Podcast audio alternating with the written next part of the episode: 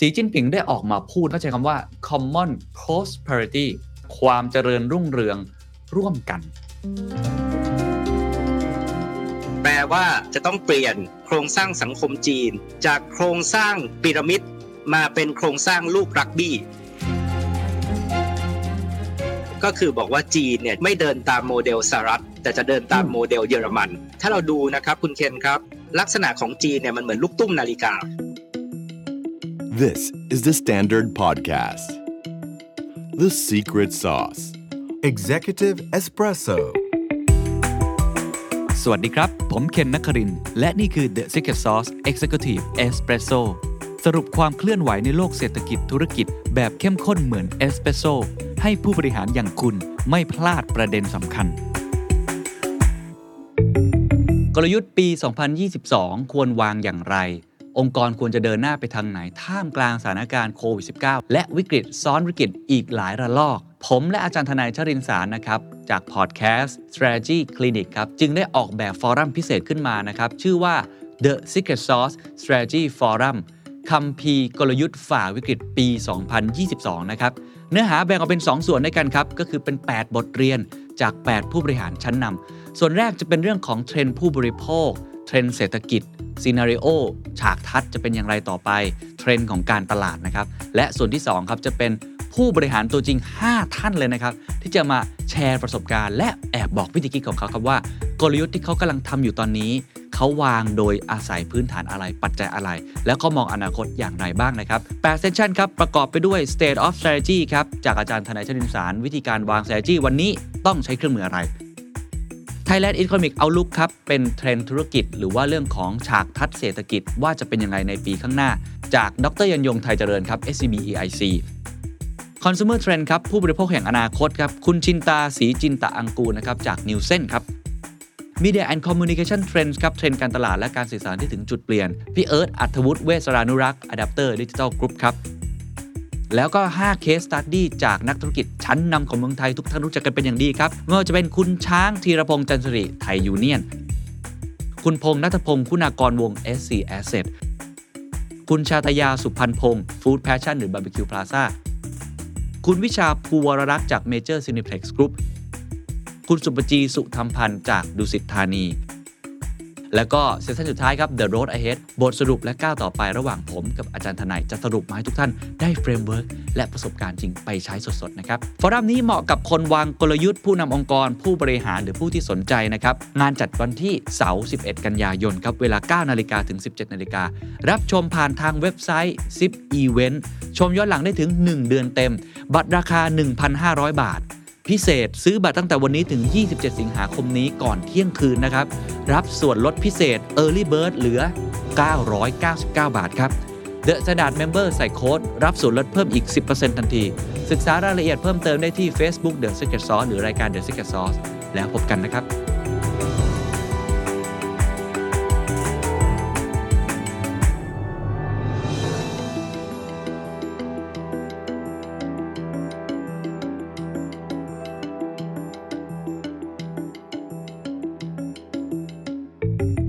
จีนเอาจริงจัดหนักจัดเต็ม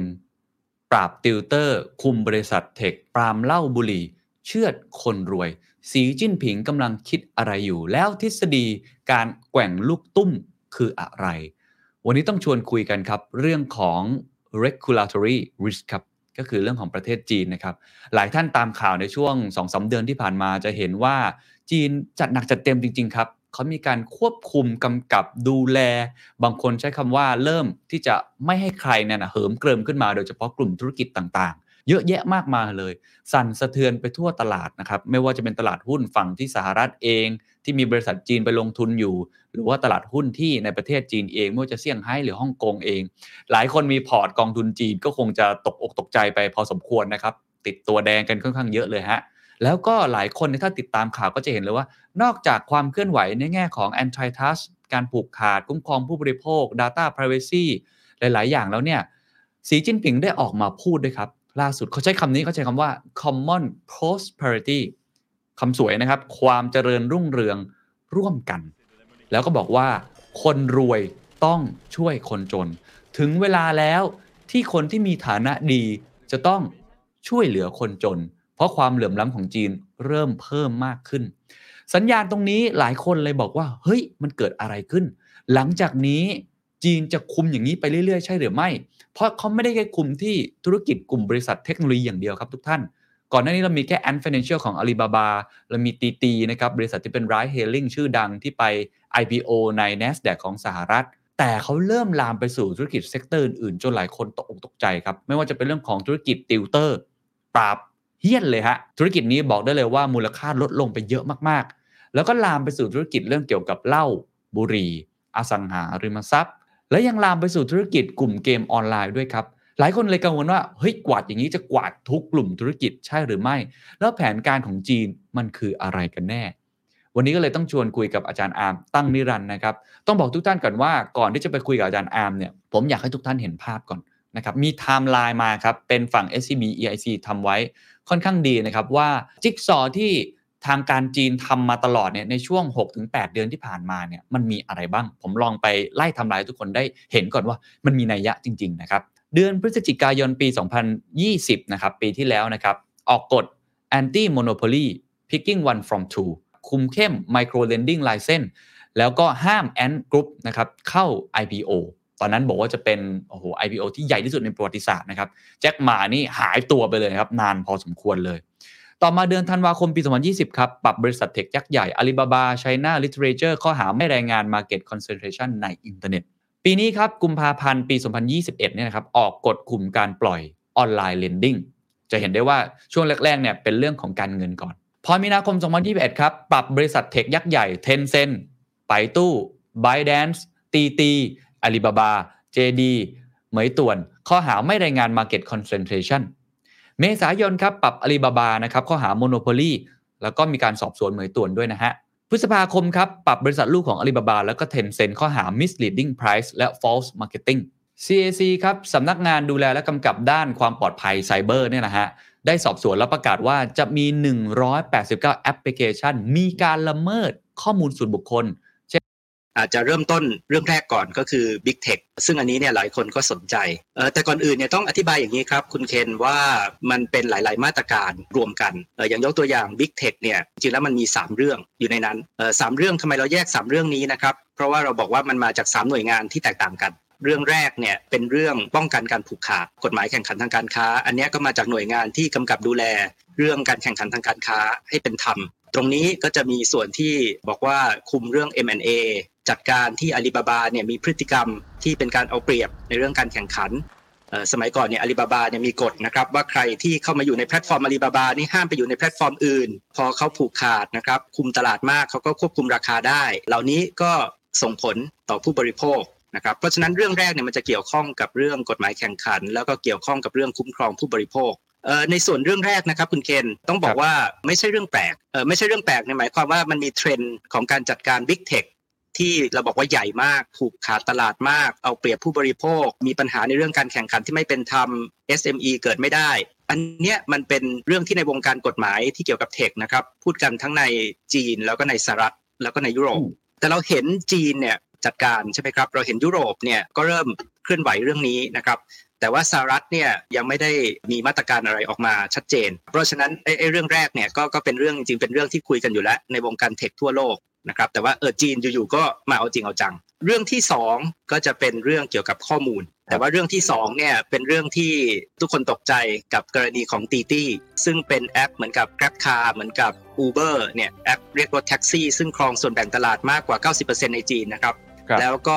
ไป list อยู่ในตลาดหุ้นสหรัฐ ก็เป็นการ list ที่โอ้โหตอนนั้นเนี่ยทุกคนบอกว่าประสบความสำเร็จแล้วยิ่งใหญ่มากนะครับ แต่ว่า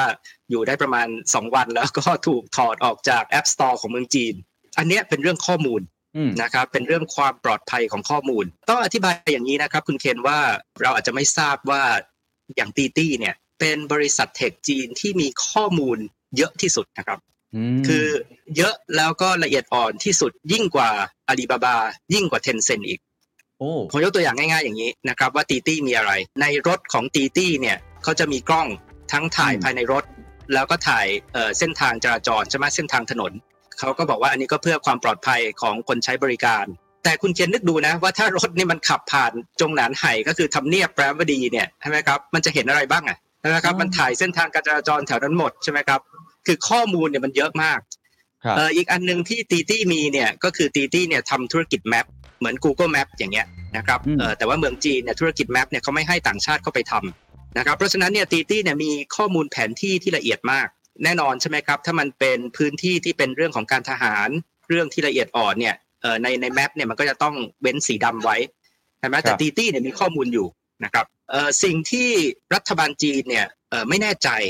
แล้วก็กลัวก็คือว่าข้อมูลอันเนี้ยมันปลอดภัยแค่ไหนมันรั่วไหลได้ไหม มันจะไปอยู่ในมือต่างชาติได้ไหม เมื่อเอ่อตีตี้เนี่ยเข้าไป list ในตลาดหุ้นสหรัฐ แล้วเขาก็กลัวด้วยว่าในอนาคตนะครับเกิดสงครามการค้าสงครามเทคโนโลยีเนี่ยมันร้อนแรงอย่างเงี้ยนะครับเอ่อมันมีการพูดกันอยู่แล้วนี่ว่าเอ่อสหรัฐเนี่ยจะบังคับว่าบริษัทที่ลิสต์ในตลาดหุ้นสหรัฐต้องเปิดเผยข้อมูลเอ่อตอนนี้ก็มีเรื่องข้อมูลบัญชีใช่ไหมครับใช่ครับต่อไปก็มีคนถามไปว่าเอ๊ะเอ๊ะเรื่องข้อมูลอื่นเนี่ยจะต้องเปิดเผยมากน้อยแค่ไหนอย่างไร เพราะฉะนั้นเนี่ยอันเนี้ยเป็นเรื่องความปลอดภัยของข้อมูลซึ่งกระทบกับ ความมั่นคงเอ่อในจีนเนี่ยจริง ๆ วันนี้ที่เราจะคุยกันนะคุณเคนเดี๋ยวผมจะเล่าทฤษฎีเศรษฐศาสตร์ใหม่ๆหลายอย่างที่คนจีนก็คุยกันนะครับเอ่อเพราะว่าเขาคุยกันค่อนข้างแปลกหลายเรื่องนะฮะเอ่อเรื่องหนึ่งผมยกตัวอย่าง สมัยก่อนเนี่ยเราคุยกันในทฤษฎีเศรษฐศาสตร์คุณเคนครับครับเราจะบอกปัจจัยการผลิตนี่มีอะไรบ้างฮะปัจจัยการผลิต ก็อาจจะเป็นเรื่องของเออทุนมนุษย์ทุนจากภาครัฐอะไรอย่างนี้ป่ะครับ ปัจจัยการผลิตนะครับ ในปัจจุบันนะครับ คนจีนเขาบอกว่ามันไม่ได้มีแค่สี่อย่างนี้นะครับ มันเพิ่มขึ้นมาอย่างที่ห้าปัจจัยการผลิตอย่างที่ห้าของโลกยุคใหม่ก็คือข้อมูลอืมนะครับ เป็นเหมือนทองคำเป็นเหมือนน้ำมันของโลกยุคใหม่ ทีนี้คุณเคนครับเอ่อระบบสังคมนิยมเนี่ยคืออะไรใช่ไหมระบบสังคมนิยมก็คือระบบที่รัฐเนี่ย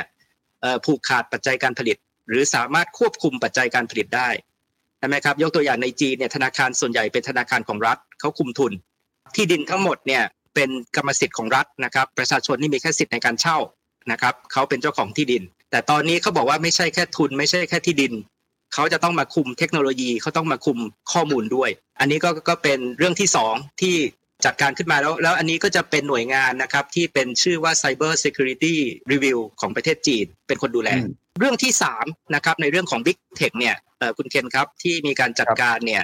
ก็คือเรื่อง Ant Financial ครับ อ่าอันนี้จะจำได้เลยนะครับว่าอันนี้ก็ตื่นเต้นมากนะครับว่า Ant Financial เนี่ยจะไปลิสต์แล้วในตลาดหุ้นเซี่ยงไฮ้เป็น IPO ที่ใหญ่ที่สุดในประวัติศาสตร์โลกนะครับแต่ไม่กี่วันก่อนหน้าการเปิดตัว IPO ที่ใหญ่ที่สุดเนี่ยอยู่ๆรัฐบาลจีนก็แตะเบรกบอกว่าให้หยุดอืมแล้วก็บอกว่าให้มาคุยกันก่อนนะครับแล้วก็มีการบอกว่าให้ Ant Financial เนี่ยไป restructure ธุรกิจใหม่ ซึ่งคุณเคนดูข่าวก็จะทราบไหมครับว่ามูลค่า Ant Financial นี่คือหายไปมหาศาลเลยอะจากมาตรการเหล่านี้ของจีน อันนี้จีนนี่กังวลอะไร อันนี้จีนกังวลเรื่องเสถียรภาพของระบบการเงิน เพราะว่า Ant Financial ตอนนี้มันใหญ่จนมันสามารถที่จะเข้าภาษาอังกฤษก็คือ systematic risk คือมันทำให้เกิดความเสี่ยงในเชิงระบบได้ เพราะมันใหญ่มาก เพราะฉะนั้นเนี่ยเขากลัวเรื่องการปล่อยกู้ ผู้ขอสินเชื่อรายเล็กรายน้อยนะครับว่ามันจะกระทบไหมเขากลัวว่ามันจะสะเทือนธุรกิจธนาคารไหมคุณเคนครับ มันเคยมีการคุยกันนะครับว่าถ้าปล่อย Ant Financial นี่ทำอะไรตามใจได้ เพราะ Ant Financial ไม่ได้มีจะต้องถูกกำกับโดย license ธนาคารใช่ไหมครับไม่ได้อยู่ในกฎเกณฑ์เหล่านั้น มีคนพูดกันว่าถ้ามันจะไปถึงจุดหนึ่งนะครับธนาคารอยู่ไม่ได้ ธนาคารแข่งขันไม่ได้ เราก็จินตนาการไม่ยากนะครับถ้าธนาคารล้มเนี่ยมันจะระเนระนาดแค่ไหนใช่ไหมครับระบบการเงิน แต่ว่าที่จีนเนี่ยคุณเคนครับ เวลาเขาพูดนโยบายหลักของรัฐบาลนะครับ ทุกครั้งนะครับจะมีข้อหนึ่งก็คือยังไงก็ตามต้องรักษาเสถียรภาพของระบบเอ่อการเงิน ความหมายง่าย ๆครับ ก็คือยังไงก็ห้ามเกิดวิกฤตเศรษฐกิจ ในลักษณะของวิกฤตต้มยำกุ้งของไทยในปี 1997 ในลักษณะของวิกฤตแฮมเบอร์เกอร์ใช่ไหมครับของสหรัฐเอ่อในปี 2008 เขาบอกว่าถ้าเกิดวิกฤตเศรษฐกิจวิกฤตการเงินขึ้นมาเนี่ยก็คือดับฝันเอ่ออมการเติบโตของจีนทันที เหมือนกับไทยอะนะครับหยุดไปพักหนึ่งเหมือนกับสหรัฐนะครับหยุดไปพักหนึ่งเพราะฉะนั้นอันเนี้ยเป็นสิ่งที่ห้ามเด็ดขาด ทีนี้ไอ้การที่จะห้ามเด็ดขาดเนี่ยส่วนหนึ่งก็คือต้องควบคุม ต้องมั่นใจว่าตัวเองเนี่ยควบคุมได้ เพราะฉะนั้นเนี่ยอันเนี้ยก็เป็นส่วนที่เข้ามาควบคุมจัดการ and financial เพื่อที่จะยังไงก็ตามเนี่ยให้ความเสี่ยงเนี่ยในการที่มันอาจจะเกิดเอ่อวิกฤตต่างๆ มันต่ำลงครับ ถ้าเรื่อง Big Tech เนี่ยเราก็จะเห็นว่ามันมี 3 เรื่องเนี้ยที่สำคัญเท่าที่ผมดูเนี่ยจริง ๆ เรื่อง Big Tech เนี่ยพอที่จะเข้าใจได้ ไม่ว่าจะเป็นเรื่องป้องกันการผูกขาด คุ้มครองผู้บริโภคของอาลีบาบาซึ่งอันนี้มันเป็นเทรนด์โลกใช่ไหมครับ อันที่สองของข้อมูลเนี่ยจริง ๆ ก็เข้าใจได้เหมือนกันว่า จีนเองเนี่ยเรื่องของ Data Privacy อะไรต่างๆเขา concern ค่อนข้างเยอะหมายถึงเขา concern ให้คนอื่นเนี่ยไม่สามารถเข้ามาล้วงข้อมูลได้เยอะ แล้วตัวเองเนี่ยจะต้องสามารถที่จะใช้ข้อมูลของประชาชนทำ social credit score โควิดแล้วก็ใช้เรื่องแบบนี้ค่อนข้างเยอะอยู่แล้ว อันที่ 3 เรื่องของการที่เขาระมัดระวังเสถียรภาพทางการเงิน ผมว่าก็พอเข้าใจได้เพราะจริงจีนก็พยายามที่จะควบคุมดูแลกำกับเรื่องทุนตรงนี้มาตลอดระยะเวลาอยู่แล้วนะครับ เพียงแต่ว่า 3 อย่างเนี้ยครับ จู่ๆครับมันก็เหมือนข้ามมาอีกหลาย ๆ อุตสาหกรรม ซึ่งผมค่อนข้างประหลาดใจพอสมควรนะครับ ไม่ว่าจะเป็นเรื่องของติวเตอร์ใช่ไหมครับเรื่องของการศึกษา ไม่ว่าจะเป็นเรื่องของเหล้าหรือว่าเรื่องของบุหรี่หรือว่าเกมออนไลน์ หรือจะลามไปสู่กลุ่มธุรกิจอื่น ๆ มากยิ่งขึ้นเนี่ยมันคืออะไรครับ มันเป็นจิ๊กซอว์ชิ้นเดียวกันไหมครับ หรือว่าจริง ๆ มันคนละหน่วยงาน หรือว่าจริง ๆ แล้วเขาพยายามจะส่งสัญญาณอะไรบางอย่างกับธุรกิจ หรือการทำธุรกิจของคนจีนในในจีนเนี่ยครับ ครับก็เราจะไปจาก tech เราไปเรื่องใหญ่ขึ้นใช่ไหมครับ ก็คือคุณเคนบอกว่า เอ๊ะทำไมมันดูเหมือนว่าจะไปไม่หยุดเลยไปฮะไไปหลาย sector มากใช่ไหมครับ ที่ไปในเรื่องต่างๆ เนี่ย ตอนนี้มันมีธีมนะครับที่พูดที่ใช้เป็นสโลแกนของรัฐบาล แล้วก็สโลแกนของรัฐบาลเนี่ยก็คือบอกว่าทำยังไงที่จะป้องกันการขยายของทุนที่เอ่อควบคุมไม่ได้นะครับโอ้ทีนี้ไอ้ไอ้ความหมายเนี้ยนะครับ มันแปลว่าอะไรใช่ไหมการขยายของทุนที่ควบคุมไม่ได้ หรือทุนที่ไม่เป็นระบบระเบียบนะครับความหมายก็คือเป็นข้อวิพากษ์ทุนนิยมในหมู่ของฝ่ายวิชาการนะครับหัวก้าวหน้าฝ่ายซ้ายของจีน ต้องเล่าให้ฟังว่าเออในจีนเนี่ยก็มีนักวิชาการใช่ไหมครับทั้งฝ่ายซ้ายฝ่ายขวานะครับฝ่ายขวาก็ส่งเสริมกลไกตลาดส่งเสริมให้เปิดเสรีอะไรใช่ไหมครับแต่ก็จะมีฝ่ายซ้ายที่ก็ยังจะโปรโมท ค่านิยมที่เป็นลักษณะของเอ่อสังคมนิยม การควบคุมการกำกับกับดูแลนะครับ แต่ว่าเขาไม่ได้กลับไปสมัยประธานเหมานะครับ คุณเคนอย่าเพิ่งตกใจนะครับอ่าเนี่ยเขาครับแค่บอกว่าจะจัดการระบบเศรษฐกิจทุนนิยม ลักษณะจีนเนี่ยอย่างไรนะครับ ซึ่งก็มีไอเดียอันหนึ่งที่บอกบอกว่าเอ๊ะหลายเรื่องเนี่ยบางทีเนี่ยมันเป็นการขยายของทุนที่มันกระทบกับประโยชน์สาธารณะ ซึ่งในเรื่องนี้เนี่ยคุณเคนเมื่อกี้คุณเคนก็บอกแล้ว มันมีเรื่องเหล้าบุหรี่ใช่ไหมครับ มันมีเรื่องของ เกมออนไลน์ ซึ่งเกมออนไลน์เนี่ยมันพูดกันมาหลายครั้งแล้ว ก่อนหน้าเนี้ยครับไม่กี่ปีก่อนนะครับ ก็มีจัดการเทนเซ็นไปรอบหนึ่งแล้วก็เงียบไปรอบหนึ่ง ตอนนั้นหุ้นเทนเซ็นก็ตกเละเทะไปรอบหนึ่งแล้วนะครับ แล้วก็ตอนเนี้ยก็เหมือนหึ่มหึมๆแล้วจะเอาเรื่องใหม่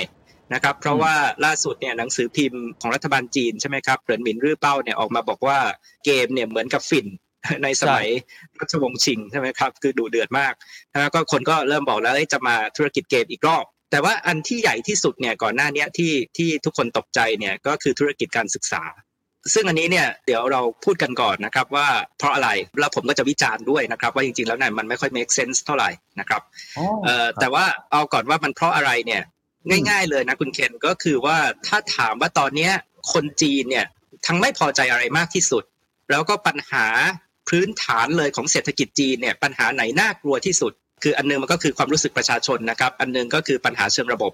นะครับอืมเราดูปัญหาเชิงระบบก่อนนะครับ ปัญหาเชิงระบบเนี่ยที่เราบอกว่าเป็นปัญหาที่หนักที่สุดเลยนะครับของเศรษฐกิจจีนเนี่ยถ้าเราคุยกันจริง ๆ เลยเนี่ยคือปัญหาโครงสร้างประชากรพูดง่าย ๆ เนี่ยก็คือคนจีนเขาไม่ยอมมีลูกแล้วอืมนะครับเอ่อแล้วก็เป็นสังคมผู้สูงอายุอย่างรวดเร็ว เพราะว่าเป็นนโยบายลูกคนเดียวมานานใช่ไหมครับแต่ว่าคนจีนรุ่นใหม่เนี่ยอย่าว่าลูกคนเดียวเลย ลูกคนเดียวก็ไม่ยอมมี รัฐบาลจีนบอกให้เป็นนโยบายลูกสองคนก็ไม่ยอมมีนะครับอืมเอ่อเมื่อวันศุกร์ที่ผ่านมาเนี่ยออกกฎหมายเอ่อเป็นนโยบายลูกสามคน แต่ก็ยังกลัวกันว่า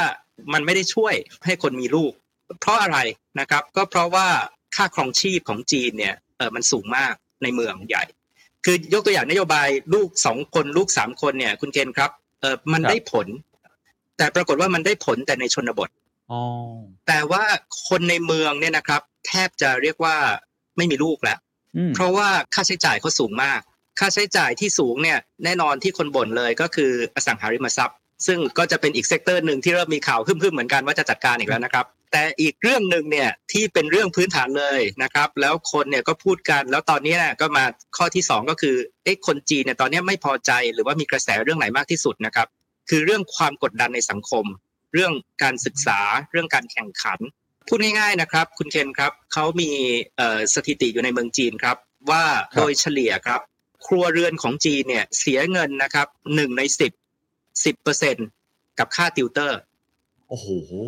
นะครับ โดยเฉลี่ยนะครับ โดยเฉลี่ยนั้นต้องเอาเงินหนึ่งในสิบแต่ว่าถ้าเกิดว่า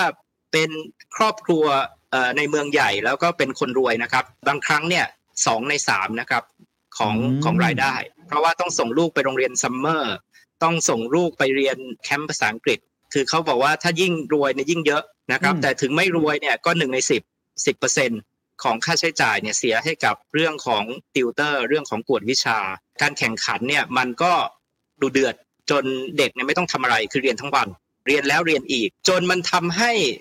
เกิดปัญหาว่าคนรุ่นใหม่จีนเนี่ยเขาไม่มีความคิดสร้างสรรค์น่ะโอ้เอ่อเพราะอะไรเพราะว่าเพราะว่ามันมันทำงานหนักมันแข่งขันหนัก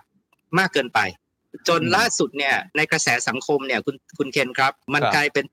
ประหลาดมาก เพราะมันมีกระแสต่อต้านวัฒนธรรม 996 996โอ้เหรอฮะนะครับเริ่มต่อต้านกันแล้วเหรอครับ996ใช่ครับ ก็คือ 996 เนี่ยก็คือสมัยก่อนบอกว่าคนจีนเนี่ยขยันที่สุดในโลกใช่ไหมครับทำงาน9โมงเช้าถึง3ทุ่ม 6 วันต่อสัปดาห์ แล้วอืม996 เนี่ยก็คือมีชื่อเสียงที่สุดก็คือในวงการเทคของเมืองจีน แต่ว่าที่ผ่านมาเนี่ย โอ้โห คนออกมาบอกว่า เอ้ย คุณทำอย่างนี้ไม่ได้นะครับ คือคือคนไม่มีชีวิต แล้วเริ่มไม่ก็ไหวกันเออเออเริ่มเริ่มไม่ไหว แล้วก็คนจีนรุ่นใหม่เนี่ยล่าสุดกระแสอีกอันหนึ่งที่ดังมากในโซเชียลมีเดียจีนนะครับ ก็คือวัฒนธรรมภาษาจีนเรียกว่าถางผิง แปลว่าอยู่สบายๆอย่าไปแข่งกับใครเลยโอ้เหรอฮะโอ้อ่าก็คือเป็นกระแสใหม่ของคนรุ่นใหม่ใช่ไหมมันก็ดูเหมือนคกระแสโต้กลัล้าบยๆญี่ปุ่นใช่อืมญี่ปุ่นยุคหนึ่งใช่ไหมครับว่าเออแบบแบบกลายเป็นว่าไอ้ยตอนนี้กระแสเชิงแบบเต๋าใช่ไหมถ้าเมืองจีนเอ่อ กลับมาว่า เอ้ย เราอย่าไปวิ่งที่เขาบอกว่าเป็น rat race ใช่ไหมครับ การวิ่งของหนูใช่ไหมครับอืมแข่งกันแต่ว่าสุดท้ายวนอยู่ที่เดิม เราใช้เนี่ยนะครับเอ่อใช้ชีวิตสบายๆไปอยู่สบายๆดีกว่า แต่สิ่งเหล่านี้ก็คือถ้าเกิดเราจับกระแสสังคมในจีนเนี่ยคุณเคนครับ มันเป็นครับเรื่องที่คนเนี่ยไม่พอใจอืมคือคนรู้สึกว่าไม่พอใจ แต่ว่าคนก็ไม่รู้เหมือนกันนะครับ จะให้ทำยังไง นะครับ เพราะว่ามันเป็นเพราะคนเมืองจีนนี่มันแข่งดุจริง ๆ คุณเกณฑ์อืมอะไรก็ตามเนี่ยบอกแข่งดุมากใช่ไหมครับ เพราะว่าคนก็เยอะคนเก่งก็มาก แล้วก็คนจีนวัฒนธรรมทุกคนก็การศึกษาใช่ไหมคือคนจีนเนี่ยพ่อแม่ทุกคนนะครับ ก็คิดแต่ว่าจะทำยังไงให้ลูกมีการศึกษาดีที่สุด เข้ามหาอะไรดีที่สุด เรียนดีที่สุด ก็เลยมามาที่การตอบของรัฐบาลจีนครั้งนี้ ซึ่งจริง ๆ แล้วเนี่ยต้องเรียนคุณเคนนะครับว่าไม่ได้เซอร์ไพรส์ใครเลยนะครับ คืออาจจะเซอร์ไพรส์นักลงทุนต่างชาตินะครับ แต่ว่าวงการการศึกษาเองเนี่ยรู้มาสักพักแล้ว เพราะว่าสีจิ้นผิงเนี่ยพูดเรื่องนี้ตั้งแต่ต้นปีแล้วแล้วก็ที่ผมบอกว่าทำไมวงการการศึกษาถึงรู้มาแล้วเนี่ยเพราะว่าถ้าคุณเคนไปดูสัมภาษณ์นะครับของทางผู้บริหาร New Oriental ซึ่งเป็นเบอร์หนึ่งใช่ไหมของเรื่องนี้ลิสต์ในตลาดหุ้นสหรัฐเนี่ยเขาพูดมาตั้งแต่ต้นปีแล้ว ว่ามันจะมีการเข้ามาจัดการ หลายธุรกิจเนี่ยก็เริ่มคิดใหม่ทำใหม่ละเช่นเริ่มบุกในธุรกิจของการฝึกทักษะใหม่ หรือว่าความรู้ใหม่ให้ผู้สูงอายุ เริ่มไปในการบุกเอ่อธุรกิจที่เป็นเรื่องของทักษะที่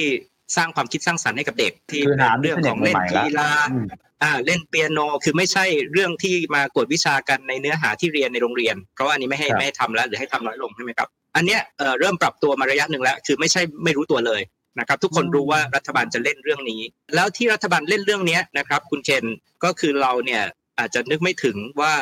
มันได้ใจคนจีนมากอ๋อเหรอก็คือคล้ายๆ กับว่ามันตอบสิ่งที่ทุกคนคิดน่ะคือความคิดของคนจีนก็คือว่าโหทำไมมันจะต้องอะไรมากมายขนาดนี้ แข่งกันขนาดนี้ แล้วก็ทุกคนกดดันว่าจะต้องไปเรียนพิเศษ เด็กก็ไม่มีเวลาทำอย่างอื่น เด็กก็ไม่มีความคิดสร้างสารรค์เราจะเป็นแบบนี้จริงๆหรอ ถ้ายิ่งเป็นครอบครัวของชนชั้นกลาง หรือคนที่รายได้ต่ำลงมาเนี่ยโอ้โหยิ่งแบบไม่ไหวเลยใช่ไหมครับ แล้วก็อย่างที่ผมบอกว่าถ้าเป็นคนรุ่นใหม่เนี่ยเขาก็ไม่อยากมีลูกแล้วนะครับเพราะเขาบอกเขามีลูกไปเนี่ยเขารับไม่ได้เขาใช้ชีวิตไม่ได้เขาแข่งไม่ได้ คือมันเป็นกระแสสังคมจริง ๆ นะครับ อันเนี้ยมันตอบโจทย์สังคมแล้วก็ตอบโจทย์เศรษฐกิจ คือมันก็ตอบโจทย์เรื่องเนี่ยประชากรเรื่องระยะยาวนะครับ แต่ว่าคุณเคนนะมากก็คือถ้าเราวิเคราะห์กันจริง ๆ เนี่ย มันตอบกระแสมันได้ใจคน แต่จริง ๆ แล้วเนี่ยมันมองไม่ออกเท่าไหร่ว่ามันมัน make sense หรือว่ามันจะ work ยังไงอืมใช่ไหมดูเหครัมือบนไม่ได้แก้ปัญหาต้นที่ต้นเหตุสักเท่าไหร่ หมายความว่าอันดับแรกเนี่ยก็คือ มันคงไม่ได้ทำให้คนจีนอยู่ๆก็จะมีลูกสองคนสามคนขึ้นมานะครับใช่ก็คืออันเนี้ยก็ยังจะต้องทำอะไรอีกเยอะเลย แต่ว่าเวลาคนวิจารณ์เรื่องนโยบายประชากรเนี่ยเขาก็จะวิจารณ์แบบนี้อยู่แล้วนักวิชาการใช่ไหมก็คือเขาจะบอกว่าไอ้การออกนโยบายลูกสองคนนโยบายลูกสามคน หรือว่าจะยกเลิกไอ้การลิมิตบุตรเนี่ยไม่มีผลอะไรเท่าไหร่หรอก เพราะว่ามันจะต้องเป็นแก้ในเรื่องเชิงโครงสร้าง ก็คือเนี่ยอย่างที่ยกตัวอย่างว่าค่าเราเรียนเรื่องของสวัสดิการค่ารักษาพยาบาล เรื่องของสิทธิ์ของสตรีใช่ไหมครับในการจะลาคลอดลาดูแลบุตร เรื่องของอสังหาริมทรัพย์ ในเมืองคือเรื่องค่าครองชีพใช่ไหมคือต้องแก้เป็นแพ็กเกจต้องแก้ในเชิงระบบ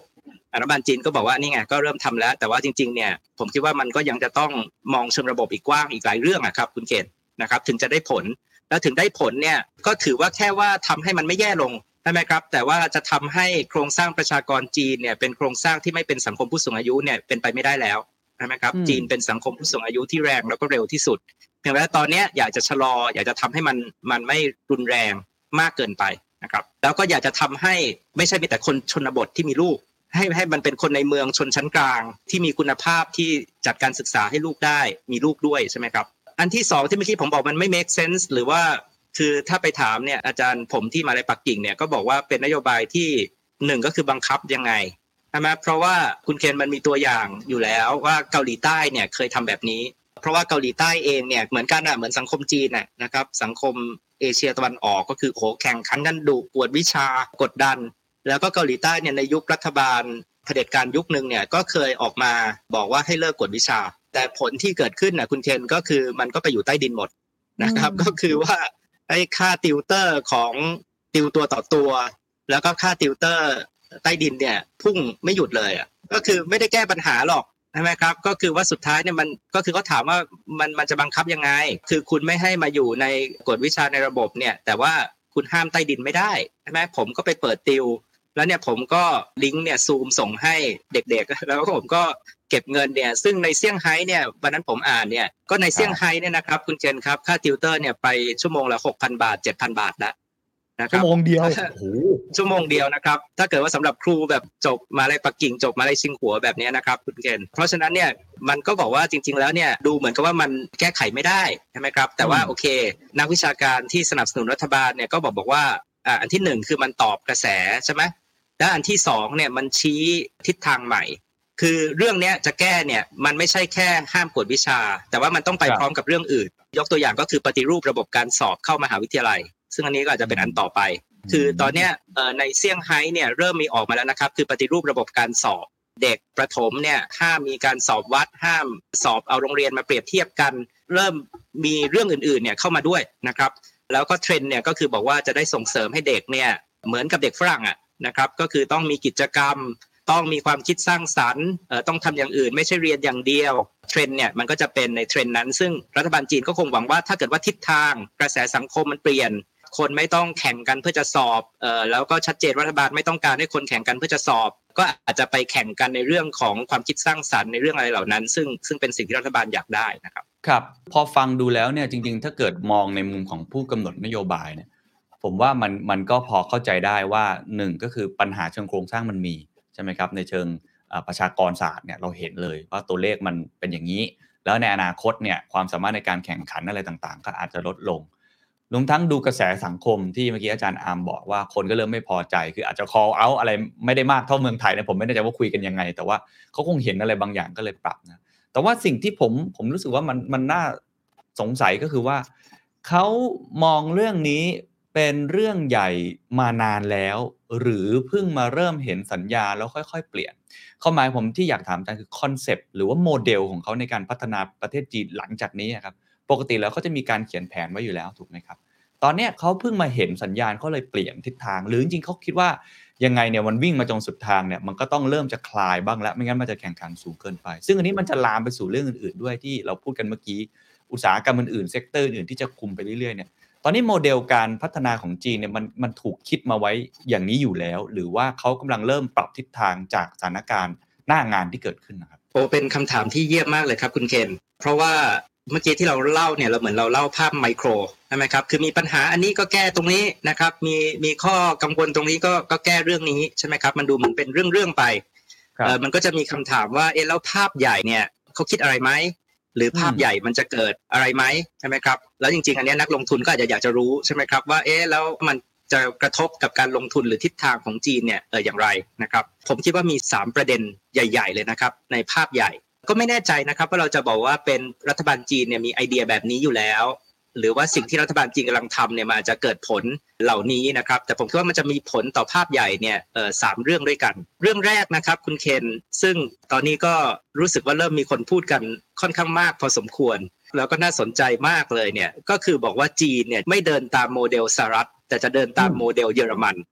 ใช่ ผมไม่แน่ใจว่าคุณเคนเคยได้ยินไหมนะ แต่ว่าอันเนี้ยเป็นคำพูดของคนชื่อเอ่อเฉินหลี่นะครับ เป็นคล้าย ๆ กับว่าเป็นนักธุรกิจนักวิเคราะห์ นโยบายการลงทุนเนี่ยชื่อดังคนหนึ่งของจีน แล้วคนก็ติดตามเยอะมาก แล้วก็ล่าสุดเนี่ยอยู่ๆเขาออกมาพูดเรื่องไอเดียเนี้ยแล้วฝรั่งก็ไปแปลนะครับแล้วก็คุยกันเยอะในสื่อโมเดลอเมริกันเป็นยังไงแล้วโมเดลเยอรมันเป็นยังไงโมเดลอเมริกันเนี่ยคุณคุณเคนครับก็คือเน้นตอนนี้เนี่ยมันมี engineสอง engine ใหญ่ ก็คืออันที่หนึ่งเนี่ยก็คือ Wall Street ใช่ไหมครับ เงิน ระบบการเงินนะครับก็คือระบบทุนเนี่ยนะครับตลาดหุ้นสหรัฐเนี่ยระบบ finance ของสหรัฐเนี่ยมันเป็นตัวที่พยุงเศรษฐกิจสหรัฐเลย ตอนนี้เราก็บอกเงินมหาศาลนะครับในระบบตลาดหุ้นสหรัฐเนี่ยจนจนหลายคนบอกมันจะเกิดความเสี่ยงอะไรไหมใช่ไหมครับแล้วเราบอกว่าในการที่เป็นโมเดลแบบเนี้ยมันก็ทำให้เกิดวิกฤตสมัยวิกฤตแฮมเบอร์เกอร์ไงแล้วมันก็เกิดปัญหาที่บอกว่าเออสหรัฐเนี่ยจริง ๆ แล้วไม่มีความแข็งแกร่งที่แท้จริงแล้ว ตอนนี้เป็นแค่ อยู่ในอากาศใช่ไหมก็คืออยู่ในภาคการเงิน อันที่สองใช่ไหมครับสหรัฐตอนนี้ก็คือเติบโตด้วย tech ใช่ไหมครับ ด้วย Silicon Valley ใช่ไหมครับอืมเอ่อแต่คุณคุณเคนครับ ก่อนหน้านี้เนี่ยก็มีนักเทคโนโลยีชื่อดังของสหรัฐนะครับ ชื่อ Peter Thiel ใช่ไหมที่เป็นคนเขียนหนังสือเรื่อง Zero to One แล้วก็เป็นคนก่อตั้ง PayPal เนี่ย เคยออกมาวิจารณ์นะครับว่า tech เนี่ยใช่ไหมสมัยก่อนเนี่ยสหรัฐเคยฝันจะไปดวงจันทร์ ใช่ไหมครับ สมัยก่อนสหรัฐเป็นผู้นำอุตสาหกรรม แต่ว่า tech ของสหรัฐตอนเนี้ยมันคืออะไรฮะ มันคือโซเชียลมีเดีย มันคืออีคอมเมิร์ซเอ่อมันคือ soft tech มันช่วยในเรื่องของข้อมูล มีข้อมูลมหาศาลนะครับ มีโมเดลธุรกิจใหม่แล้วก็ตาม แต่ว่ามันเป็น soft tech ขณะที่โมเดลเยอรมันเนี่ยเป็นยังไงนะครับคุณเคนโมเดลเยอรมันเนี่ยก็คือยังเน้น hard tech แล้วก็เน้น industrialization ใช่ไหมก็คืออุตสาหกรรมพื้นฐาน ก็คือเยอรมันเนี่ยยังผลิตรถยนต์เยอรมันเนี่ยยังมีความสามารถในอุตสาหกรรมการผลิตเอ่อซึ่งพูดง่ายๆเนี่ยก็คือความคิดของเฉินหลี่เนี่ยนะครับก็คือบอกว่าจีนเนี่ยกำลังที่จะบอกในเชิงทิศทาง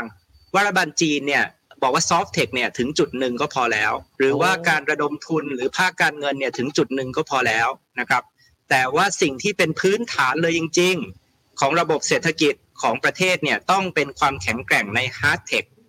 hard tech ก็คือเซมิคอนดักเตอร์ใช่ไหมครับเอ่อแล้วก็อุตสาหกรรมการผลิต อุตสาหกรรมการผลิตเนี่ยสมัยก่อนเขาก็เรียก Industry 4.0ใช่ไหม Industry 4.0 Industry 5.0 ที่บอกว่าจะเปลี่ยนเป็น Automation จะต้องเป็นผู้นำด้านอุตสาหกรรมการผลิตเอา 5G มาใช้ 5G เนี่ยไม่ได้ใช้เล่นโซเชียลมีเดียแต่ว่า 5G เนี่ยต้องใช้ในอุตสาหกรรมการผลิตด้วยให้มันไฮเทค ความหมายก็คือสิ่งที่รัฐบาลจีนทำเนี่ยมันจะทำให้เงินลงทุนเนี่ย ไหลไปในภาค hard tech มากขึ้น แล้วก็ไหลในภาคอุตสาหกรรมการผลิตมากขึ้น แล้วก็ไหลไปในภาคอะไรครับ soft tech เนี่ยพวกอีคอมเมิร์ซพวกโซเชียลมีเดียเนี่ยน้อยลง อันนี้ก็คือผลกระทบข้อแรก หรือไม่รู้ว่าเป็นทิศทางที่รัฐบาลจีนอยากจะสื่อ แต่ว่าเกิดขึ้นแล้วก็แน่นอนนะครับ ข้อที่สองนะครับคุณเคนที่เกิดขึ้นในภาพใหญ่เนี่ยก็คือจะเป็นการแยกกันระหว่างภาคการเงินจีนกับภาคการเงินสหรัฐนะครับมากขึ้น ความหมายคือต่อไปเนี้ยครับ คุณเคนครับ บริษัทจีนเนี่ยจะไม่ไปลิสต์ในตลาดหุ้นสหรัฐแล้วอืมใช่ไหมครับเอ่อเพราะว่าเขามีออกมาแล้วนี่ว่าบริษัทเทคโนโลยีที่มีข้อมูลของคนจีนมากกว่าหนึ่งล้านคน ซึ่งสำหรับประเทศจีนนี่ถือว่าน้อยมากนะครับ ถ้าคุณเคนไม่มีข้อมูลคนหนึ่งล้านคนเนี่ย คุณเคนไม่ต้องคิดไป list ในตลาดหุ้นไหนอยู่แล้วนะครับอืมแต่ถ้าคุณเคนมีข้อมูลของคนมากกว่าหนึ่งล้านคนเนี่ย คุณเคนจะไป list ในตลาดหุ้นต่างประเทศเนี่ย คุณเคนจะต้องผ่านการตรวจสอบโดยตัว Cyber Security Review ที่เมื่อกี้ผมบอกอะว่าความปลอดภัยของข้อมูล ข้อมูลคุณมีปัญหาไหมอะไรเหล่านี้นะครับ ก็เลยเป็นทิศทางที่ค่อนข้างชัดเจน ว่าต่อไปเนี้ยบริษัท tech จีนเนี่ยถ้าจะระดมทุนเนี่ย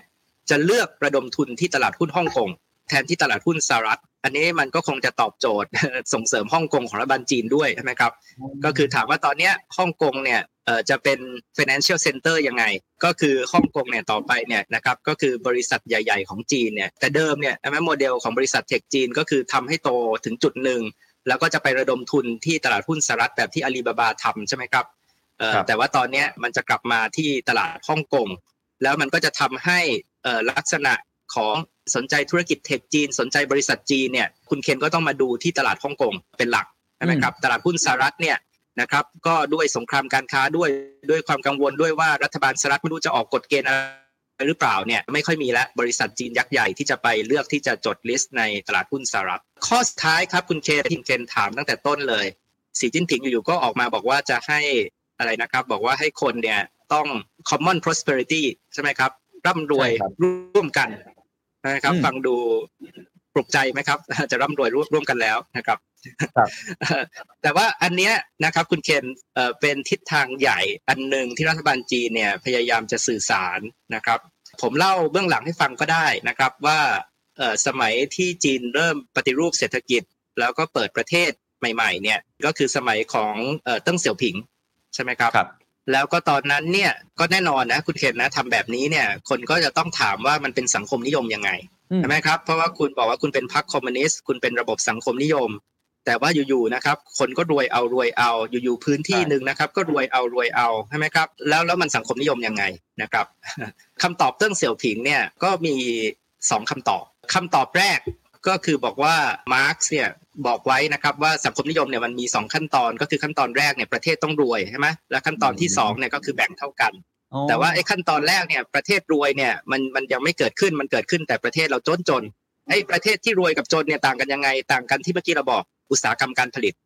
อืมนะครับคุณเคนก็คือ industrialization ประเทศที่รวยเนี่ยคือประเทศที่ปฏิวัติอุตสาหกรรม เพราะฉะนั้นเนี่ยจุดหมายของเราเนี่ยก็คือปลดปล่อยกำลังการผลิตเป็นโรงงานโลก ซึ่งการจะเป็นโรงงานโลกเนี่ยเราก็ต้องเปิดให้คนต่างชาติมาลงทุนเราต้องเปิดรับทุนจากต่างชาติเราต้องเปิดให้เอกชน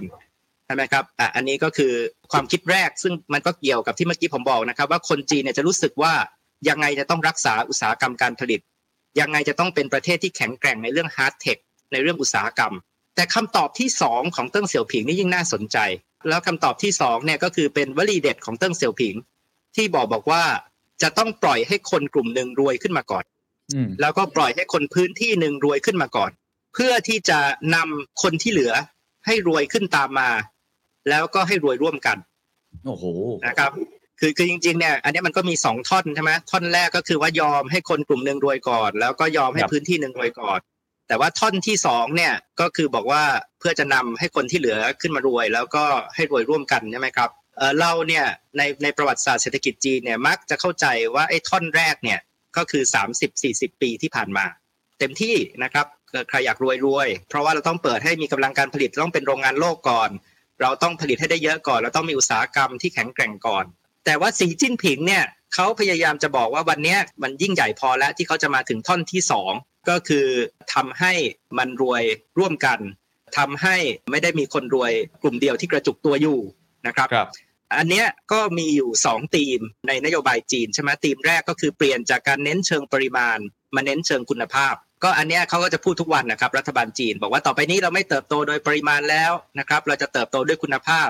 แล้วก็ไอ้เรื่องต่างๆเนี่ยที่คุณเคนบอกว่าเขามาจัดการเนี่ยเราอาจจะในมุมของเขาที่เขาพยายามจะบอกก็คือว่ามันก็ตีความว่าเขาจัดการในเชิงคุณภาพเขาไม่ได้สนใจแล้วว่าตัวเลขมันจะเติบโตช้าลงใช่ไหมครับโอ้แต่ว่าเขาสนใจเรื่องเชิงคุณภาพ แล้วก็เขาก็บอกว่าทำไมถึงไม่สนใจตัวเลขเติบโตช้าลงก็สองเหตุผล เหตุผลแรกเนี่ยก็คือโควิดเนี่ยแสดงให้เห็นว่าเขาเนี่ยแข็งกว่าที่คนอื่นคิด สมัยก่อนเนี่ยคนจะคิดว่าถ้าเศรษฐกิจเศรษฐกิจจีนเนี่ยโตแค่หนึ่งเปอร์เซ็นสองเปอร์เซ็นเนี่ยจะต้องเกิด ประท้วงลุกฮือขึ้นมาทั้งประเทศจีนแล้วใช่ไหมครับแต่ว่าโควิดเนี่ยมันทำให้เห็นว่าถึงเศรษฐกิจจีนจะโตหนึ่งเปอร์เซ็นสองเปอร์เซ็นเนี่ยเขาอยู่ได้อะนะครับเอ่อแล้วดีกว่าประเทศอื่นอีกอะไรเหล่านี้นะครับก็มีความมั่นใจตรงนั้นว่าเออเราไม่จำเป็นต้องโตเจ็ดเปอร์เซ็นสิบเปอร์เซ็นใช่ไหมครับแล้วก็อันที่สองเนี่ยคือปีเนี้ยนะครับความกดดันเรื่องการเติบโตเนี่ยถือว่าน้อยมาก เพราะว่าปีที่แล้วเนี่ยมันโตต่ำมากนะครับปีเนี้ยจะทำให้ได้เอ่อหกเปอร์เซ็นขึ้นไปเนี่ยง่ายมาก เพราะฉะนั้นเนี่ยในปีนี้รัฐบาลจีนเขาก็บอกว่าเป็นปีที่ความกดดันในเรื่องของการเติบโตเนี่ยต่ำที่สุด แล้วก็สามารถที่จะทำให้เขามีพลังงานนะครับในในการมาเน้นการเติบโตในเชิงคุณภาพได้เอออีกธีมหนึ่งนะครับคุณเคนที่ตอนนี้รัฐบาลจีนพูดมากเลย แล้วก็อาจจะเป็นจุดหมายของไอ้เรื่อง common prosperity เนี่ยคือคุณเคนอาจจะถามอะว่า common prosperity นะมันแปลว่าจะไปเป็นโรบินฮูดหรือเปล่า คือปล้นเศรษฐีมาแจกคนจนอย่างเงี้ยเหรอ นี่คือ common prosperity หรือเปล่าใช่ไหมคือคนครับคิดถึงสังคมนิยมเนี่ยจะคิดแบบนี้ใช่ไหมครับ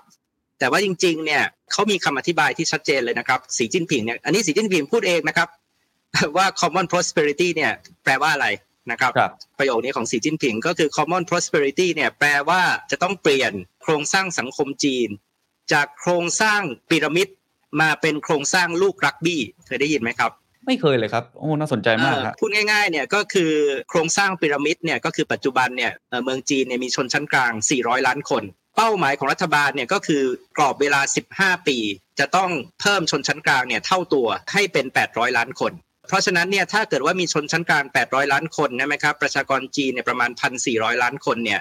ก็จะเป็นสังคมลูกรักบี้ใช่ไหมก็คือเป็นเป็นวงรีที่มีตรงกลางเนี่ยอ้วนใช่ไหมครับอืมก็คือคนส่วนใหญ่เนี่ยเป็นชนชั้นกลาง และอันเนี้ยในมุมของรัฐบาลจีนเนี่ยก็คือมันเป็นอนาคตใช่ไหมก็คือต่อไปเนี่ยเราต้องพึ่งการบริโภคภายในประเทศ พึ่งตลาดภายในประเทศเป็นหลักใช่ไหมครับคืออันเนี้ยมันก็คือตอบโจทย์ทั้งหมดเลยอะว่ารัฐบาลจีนเนี่ยจะอยู่ได้เนี่ยก็คือด้วยการขยายชนชั้นกลาง เพิ่มขึ้นเท่าตัว 800 ล้านคน แล้วก็ชนชั้นกลางใหม่ ก็จะทำให้ไม่ต้องสนใจตลาดสหรัฐหรือตลาดตะวันตกมาก พึ่งพาตลาดภายในของตัวเองได้มากขึ้น อันเนี้ยก็จะทำให้เกิดเศรษฐกิจที่ยังเติบโตต่อไปได้ เพราะฉะนั้นเนี่ยนโยบายต่างๆเนี่ยมันก็มองได้ว่าที่หนึ่งเนี่ยก็คือมีผลในการส่งเสริม SME ด้วย ไม่ว่าเราจะมองเรื่องการป้องกันการผูกขาดนะครับเอ่อการจัดการกับธุรกิจใหญ่ อันหนึงเนี่ยก็มีความคิดว่ามันจะกระจายประโยชน์ไปให้บริษัทเล็ก คนตัวเล็ก SME มากขึ้น ผู้บริโภคมากขึ้น มันช่วยลด ค่าใช้จ่ายของประชาชนใช่ไหมอย่างเรื่องกวดวิชาใช่ไหมครับก็ทำให้ชนชั้นกลาง มีรายได้มีพลังการบริโภคมากขึ้น สุดท้ายเนี่ยมันก็จะมีผลในการขยายชนชั้นกลางในประเทศจีนขึ้นมาครับครับโอ้ตื่นเต้นมากครับ ฟังแล้วรู้สึกว่าเริ่มเห็นภาพแล้วเริ่มต่อจิ๊กซอได้ว่าสิ่งที่เราพูดกันมาทั้งหมด แล้วสิ่งที่เขากำลังทำในวันนี้เนี่ยจริงๆแล้วมันมีรถแมพไปข้างหน้าค่อนข้างชัดเจน แล้วมันผูกโยงกันหมดเลยนะครับ แต่ที่นี่คำถามของผมก็คือว่า โอเค เราพอเข้าใจตรกกะของรัฐบาลจีนได้ว่าเขามองภาพใหญ่ใช่ไหมครับเชิงโครงสร้าง แล้วก็มองเรื่องของสัดส่วนคนจะรวยคนจนชนชั้นกลางจะเป็นยังไงในอนาคต แต่ทั้งหมดที่ทำมาเนี่ยต้องยอมรับว่ารัฐเข้ามาควบคุมมากำกับดูแล ไม่ได้ปล่อยให้กลไกตลาดเดินไปอย่างเสรี มันก็ต้องมีคนเสียผลประโยชน์ครับอาจารย์ มันต้องมีคนที่สมมุติว่าอย่างอายักแจ็คมา หรือหลาย ๆ คนที่อยากจะโตไปเหมือนสหรัฐที่เขาทำได้เหมือนหลาย ๆ ประเทศ ในยุโรปที่โตก็โตไปเลย อันนี้พยายามจะมากดเอาไว้เนี่ย อันนี้ผมมองสองมุมอาจารย์อาจารย์ช่วยตอบ มุมที่หนึ่งก็คือว่าใครเสียผลประโยชน์มากที่สุดนะครับ และมันจะส่งผลกระทบต่อไปอย่างไร อันที่สองครับอาจารย์แล้วในภาพใหญ่ทั้งหมดเนี่ยมันจะทำให้จีนไม่โตเร็ว แล้วก็อาจจะถึงขั้นแม้ว่าจะเบรกการเจริญเติบโตของจีนในระยะยาวไปเลย แต่ไปเน้นที่เชิงคุณภาพมากกว่าครับอาจารย์คือประเด็นแรกเนี่ยเมื่อกี้ผมผมเคยเกริ่นว่าผมจะเล่าทฤษฎีเศรษฐศาสตร์แปลกๆของเมืองจีนเนี่ยวันนี้ก็หลายทฤษฎีแล้วนะครับ อันหนึงก็บอกว่าข้อมูลเป็นปัจจัยการผลิตใช่ไหมครับเอ่อตอนนี้กำลังนิยมอีกทฤษฎีหนึ่งด้วยนะครับในฝ่ายหัวก้าวหน้าของจีนเขาเรียกว่าทฤษฎีของการแบ่งสรรประโยชน์รอบที่ 3 redistribution เนี่ยรอบที่3ใช่ไหมเราก็งงว่าอะไรนะครับ เราจะแบ่งประโยชน์อะไรรอบที่ 3 กระจายประโยชน์รอบที่3ใช่ไหมเขาก็บอกว่าโดยหลักการนะครับของเศรษฐกิจเนี่ยเขาก็บอกว่าอันดับแรกก็คือทำให้รวยใช่ไหมครับทำให้มันเติบโตใช่ไหมครับทำให้ก้อนพายใช่ไหมหรือก้อนเค้กเนี่ยมันใหญ่ที่สุด อันดับที่2เนี่ยก็คือเราแบ่งสรรปันส่วนรอบที่2เนี่ยโดยวิธีการเก็บภาษีอันนี้ก็คือเป็นวิธีของของสหรัฐด้วยที่ตอนนี้กำลังจะคุยกันใช่ไหมครับเก็บภาษีคนรวย แล้วก็มาสร้างสวัสดิการมาสร้างระบบช่วยเหลือคนจน แต่ว่าคนจีนเนี่ยบอกว่ามันมีการจัดสรรปันส่วนหรือแบ่งประโยชน์รอบที่สามอันนี้เกิดจากอะไรครับความตั้งใจของเศรษฐีในทุนนักธุรกิจใหญ่เอง ที่จะช่วยสังคม เพราะฉะนั้นเนี่ยคุณเคนครับ ที่สีจิ้นผิงออกมาพูดเนี่ยนอกจาก common prosperity เนี่ยเขาพูดอีกคอนเซปต์หนึ่งก็คือนักธุรกิจที่รักชาติ ซึ่งตลกมากใช่ไหม นักธุรกิจที่รักชาติของเขาก็หมายถึงว่าตอนนี้เขา expect ว่าถ้าคุณเป็นเศรษฐีคุณเป็นนักธุรกิจเนี่ย คุณต้องมาร่วมมือกับรัฐบาลในการมีโครงการช่วยสังคมต่างๆ บางคนเรียกว่าเป็นอะไรครับ corporate social responsibility สไตล์จีนใช่ไหมอันมีเอกลักษณ์แบบจีนนะครับ แต่ว่า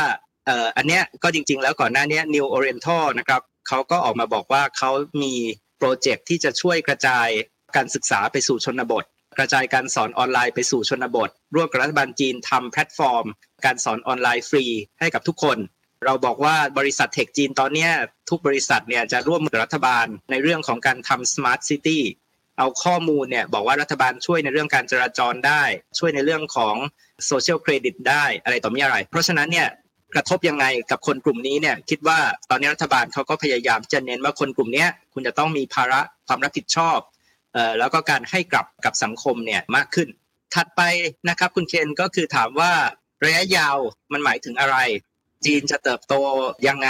นะครับ ก็อาจจะต้องเข้าใจปรัชญาจีนนิดนึงมั้งหรือวิธีคิดของคนจีน ผมคิดว่าฝรั่งเนี่ยมักจะคิดว่าจีนเนี่ยกำลังเดินไปในทิศทางใดทิศทางหนึ่ง แล้วนั่นก็จะเป็นทิศทางแบบนั้นใช่ไหมครับ ยกตัวอย่างว่าตอนนี้จะกลับไปในทิศทางของการควบคุมใช่ไหมครับการจัดการบริษัท ก็จะเดินไปในทิศทางนี้ ทุกวันก็จะยิ่งรัดกุมขึ้น แต่จริง ๆ แล้วเนี่ยลักษณะถ้าเราดูนะครับคุณเคนครับ ในรอบ 40 ปีที่ผ่านมาเนี่ยลักษณะของจีนเนี่ยมันเหมือนลูกตุ้มนาฬิกา ก็คือว่าพอมันหมุนไปข้างไหนสุดทางเนี่ยนะครับ มันก็จะหมุนกลับมาอีกข้างหนึ่งแล้วก็หมุนกลับไปใหม่อะคนจีนในสมัยผมเรียนหนังสือเนี่ยเขาก็จะพูดถึงเรื่องของการปฏิรูปเนี่ยบอกว่ามันมักจะเหมือนกับการเดินไปข้างหน้าสองก้าวแล้วก็เดินถอยหลังกลับมาหนึ่งก้าว ใช่ไหมครับ แต่ว่าโดยทั่วไปเนี่ยมันจะเดินไปข้างหน้านะครับ คือมันยังไงมันก็รุดหน้าขึ้นไป แต่ว่ามันอาจจะไม่ได้แบบว่าโอ้โหไปรุดหน้าได้อย่างเดียว พอถึงจุดหนึ่งคนก็จะบอกว่าเฮ้ยมันเร็วเกินไปหรือเปล่าเฮ้ยมันเกิดผลกระทบมากมายเฮ้ยคุณหยุดก่อนไหมคุณถอยกลับมาก่อนไหมกลับมา regulate ใช่ไหมครับอ๋อแต่พอ regulate แล้วนะครับ มันไม่ไปไหนนะครับ มันไม่โตนะครับ มันไม่มีนวัตกรรมนะครับเขาก็ปล่อยอีกรอบหนึ่งมันก็จะเอ่อ หมุนกลับไปกลับมาอย่างนี้ใช่ไหมครับแล้วก็หัวใจที่คนมักพูดกันก็คือเรื่องของความสมดุล ก็คือพยายามว่าอย่าหมุนไปข้างไหนจนเกินเกินตัว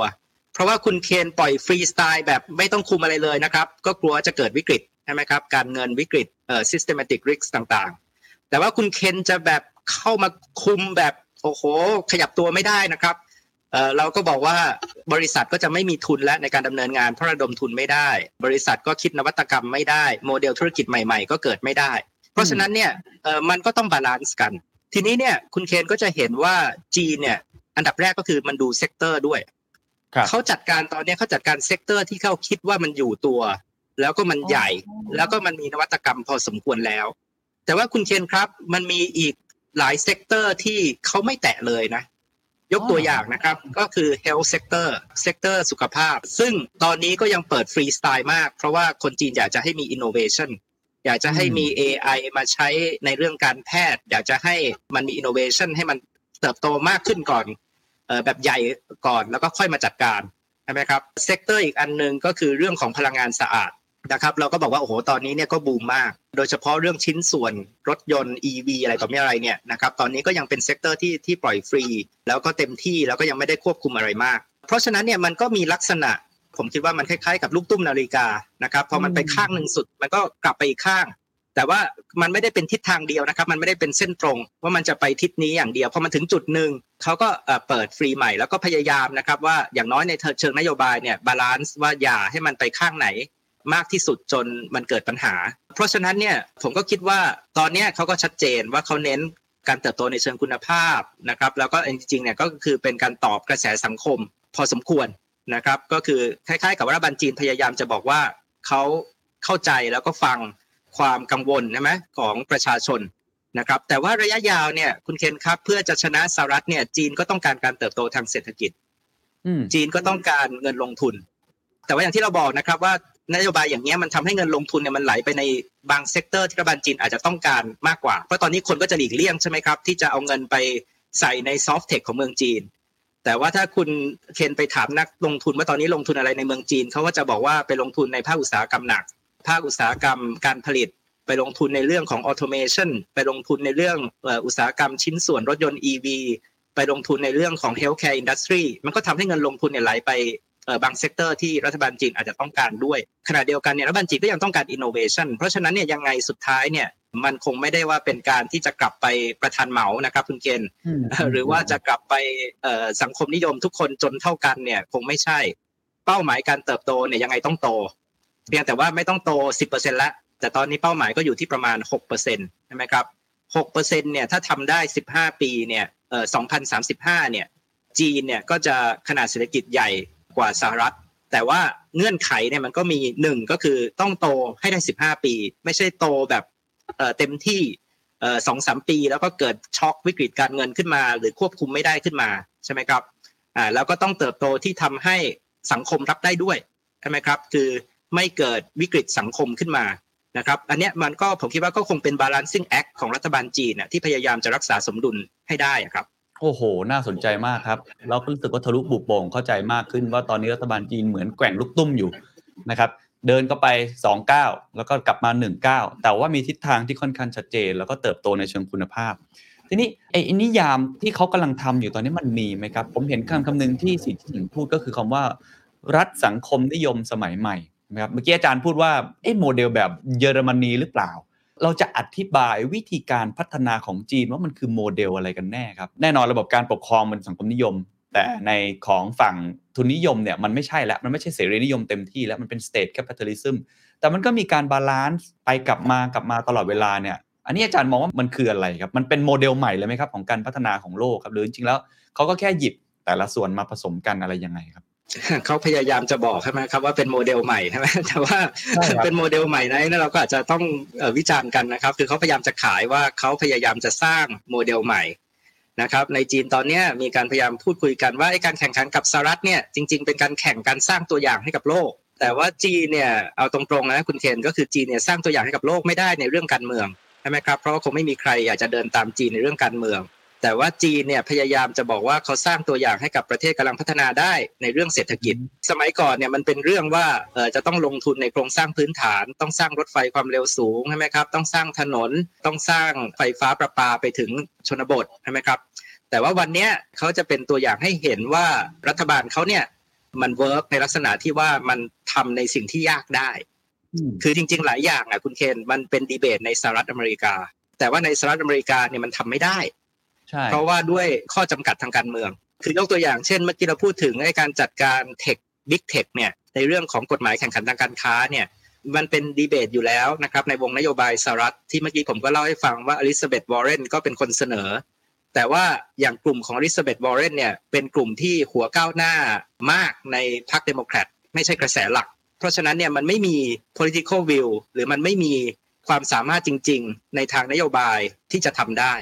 จีนเนี่ย สีจิ้นผิงเนี่ยเขามองใช่ไหมว่าอย่างน้อยเนี่ยไอ้ตัวที่มันเป็นสิ่งที่ justify อำนาจเขาใช่ไหมอำนาจแบบการรวบอำนาจแบบเขาเนี่ยก็คือเขาทำเรื่องยากได้เขาสามารถที่จะทนแรงกดดันได้ แล้วเขาพยายามจะแสดงว่าเขาได้ทำแต่ว่าเมื่อกี้เราก็วิจารณ์แล้วนะครับ ว่าหลายบางอย่างเนี่ยมันก็ถามว่ามันมันทำแล้วมัน make sense จริงหรอใช่ไหมอย่างเรื่องกฎวิชาเนี่ยซึ่งผมคิดว่ามันเป็นการทำเชิงสัญลักษณ์อะมากกว่าจะได้ผลจริง เพราะว่ามันก็จะมีใต้ดินอยู่ดีอะใช่ไหมครับ แต่อันเนี้ยก็คือเป็นสิ่งที่ถ้าในเชิงการเมืองครับสีจิ้นผิงก็คงพยายามด้วยที่จะแสดงว่าเนี่ยเขาได้ทำจริง เขาได้ตอบโจทย์จริง แล้วก็เขาก็ได้ทำในสิ่งยากที่ต่างประเทศเนี่ยก็มีการพูดกันแต่ทำไม่ได้ โดยเฉพาะสิ่งหนึ่งเนี่ยเรื่องของอะไรครับ การเติบโตที่รอบด้านแล้วก็กระจายมากขึ้น ซึ่งอันนี้ก็พูดกันทุกประเทศแหละครับ คุณเคนในสหรัฐเนี่ยเขาก็บอกว่าความเหลื่อมล้ำมันมันน่าตกใจใช่ไหมครับ จะทำยังไงที่จะให้เป็นทุนนิยมที่ทั่วถึงแล้วก็รอบด้านมากขึ้นใช่ไหมแต่จีนเนี่ยเขาก็บอกว่าหนึ่งเขาเขาไม่ยอมยอมรับว่าเขาเป็นทุนนิยมนะแต่ว่าในเมื่อเขาตัวเองเขาเรียกว่าเป็นระบบสังคมนิยมเนี่ยเขาก็พยายามที่จะตอบโจทย์ท่อนที่สองของเติ้งเสี่ยวผิงอะแล้วเขาก็บอกว่า